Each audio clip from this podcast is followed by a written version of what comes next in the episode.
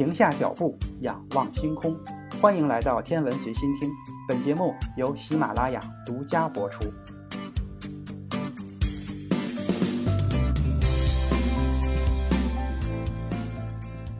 欢迎收听原创严选。上一期节目，咱们提到了让物理学家们感到焦虑的事儿。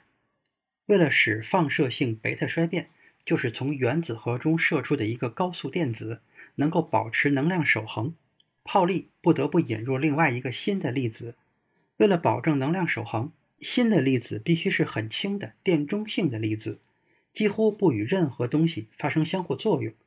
为了与查德威克的重中子区别，恩里克·费米在一九三四年把这个粒子命名为中微子。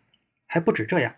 由于某些穿透力极强的宇宙射线到底是什么，科学家们已经争论了好几年。有些物理学家认为宇宙射线是由电子构成的，也有人认为是质子。但是这些射线粒子的质量很可能介于电子和质子之间。一九三七年，卡尔·安德森和塞斯·尼德迈耶得出结论：这是另外一种新的粒子，一种重型电子，被称作介粒子，又称介子。后来又称作缪介子，或者直接称为缪子。除了质子和电子，现在又有了正电子和缪子。已被提出可能存在，但是尚未发现的，还有狄拉克的反质子、泡利的中微子以及反中子。狄拉克大统一的哲学家的梦想已经不可能实现了。核物理学的另一个发现即将占据世界顶级物理学家的思想。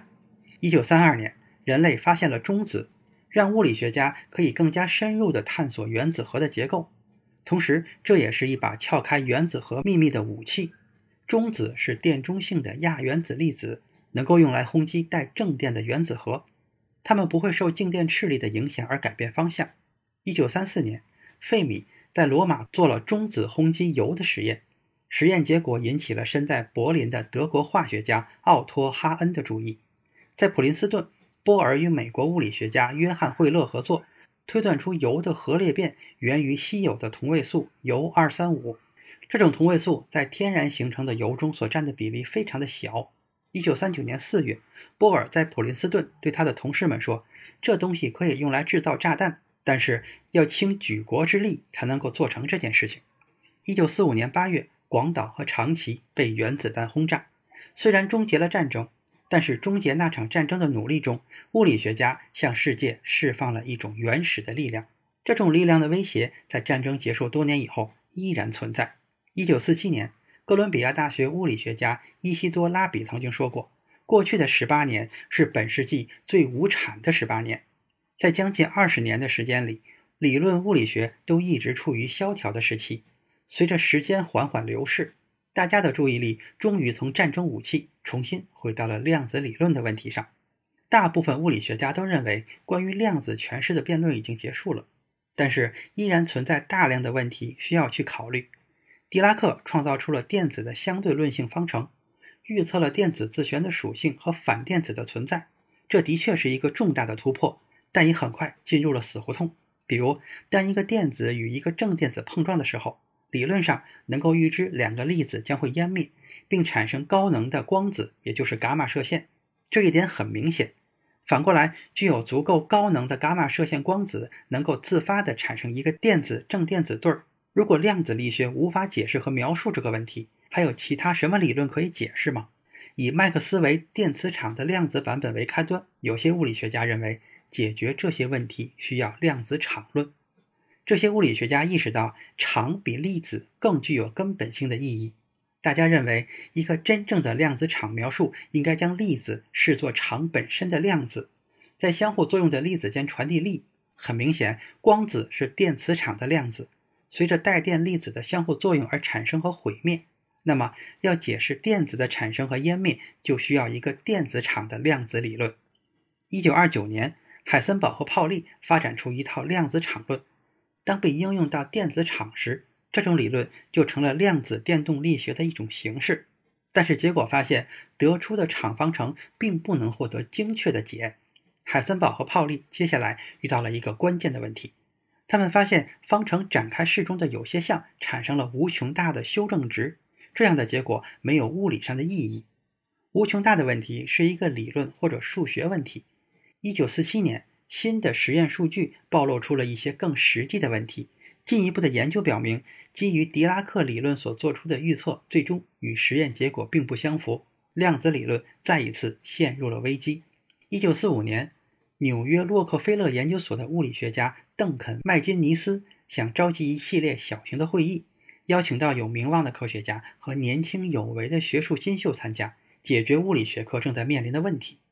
麦金尼斯从美国科学院要到了钱，拟定的会议主题中就包括了量子力学。泡利和美国物理学家约翰惠勒都参与策划了参会人员和会议的主题。一九四七年的六月二日到四日，会议在纽约长岛东端人烟稀少的谢尔特岛上召开。参会的人员中包括了奥本海默、汉斯·贝特、约翰·冯诺依曼、亨德里克·克拉默。新生代的代表就是惠勒、理查德·费曼、朱利安·施温格以及奥本海默的学生威利斯·兰姆。六月二日上午。兰姆宣布会议开始。在会议之前的几个月，兰姆就已经公布了氢原子光谱研究的最新结果。兰姆把注意力集中在了氢原子两个原子态的行为上。狄拉克的理论预测，这两种状态具有相同的能量，被称作是简并的状态。由于两者处于简并态，涉及迁移到这两个状态的微波谱线应该是一条线才对。但是事实并不是这样。兰姆与他的研究生罗伯特·雷瑟福发现。实际上存在两条谱线，氢原子的其中一个状态相对于另一个状态，在能量上发生了位移。这个现象很快就被称为兰姆位移。奥本海默推测，一个纯粹的量子电动力学效应是对这种位移的最有可能的解释。会议的最后两天，奥本海默让费曼介绍他在非相对论性量子力学上的最新研究。费曼研究方法的基础可以在经典物理学的一些最简单的观察中找到。在经典理论中，光线沿着直线传播，因为当光从光源传到目的地的时候，沿直线传播所需的时间最短。光的波动性为这个谜团提供了解答。光不需要提前知道哪一条路径是最短的，因为光从光源到目的地会走遍所有的路径。当光在一种单一介质中传播的时候，在距离和时间上没有显著差异的光程，都围绕在光源到终点的路径周围。光沿着这条路径传播，也耗时最短。费曼把这些相对简单的物理原则升华成了一个非相对论性的量子理论公式，与波动力学和矩阵力学等效。他把量子粒子从一个地方到另一个地方的路径，表示为粒子所有可能的路径之和。在某个具体位置发现这个粒子的概率，可以根据所有不同路径的振幅确定。这是一种从粒子的角度出发的表述方法。量子粒子波的特征是通过其相位来描述的，无论其源自何处，也无论这些相位以何种方式叠加。其实，费曼的方法得不出任何新的结果，也没有提出可论证的新观点。会后，贝特深入思考了兰姆位移的问题。而会议期间的研讨让他尝试找到了一种算法。他一直在思考量子电动力学的方程。量子电动力学现有的理论预测存在无限的位移，这是电子与电磁场自身相互作用的结果。贝特此时接受克拉默的建议，利用一种电磁质量效应，确定了微扰展开式中的发散项就是无穷大的值。如果此时从氢原子束缚的电子的表达式中减去自由电子的表达式，这两个表达式中都存在无穷大的值，但是从无限中减去无限，听起来似乎得不出有意义的答案。但是贝特发现，在量子电动力学的非相对论性表达式中，这种减法产生了一个结果，虽然依然是发散的，但是发散的速度却慢了很多。他发现，在完全相对论性的量子电动力学中，这种标准化过程会完全消除发散，得出一个物理上现实的结果。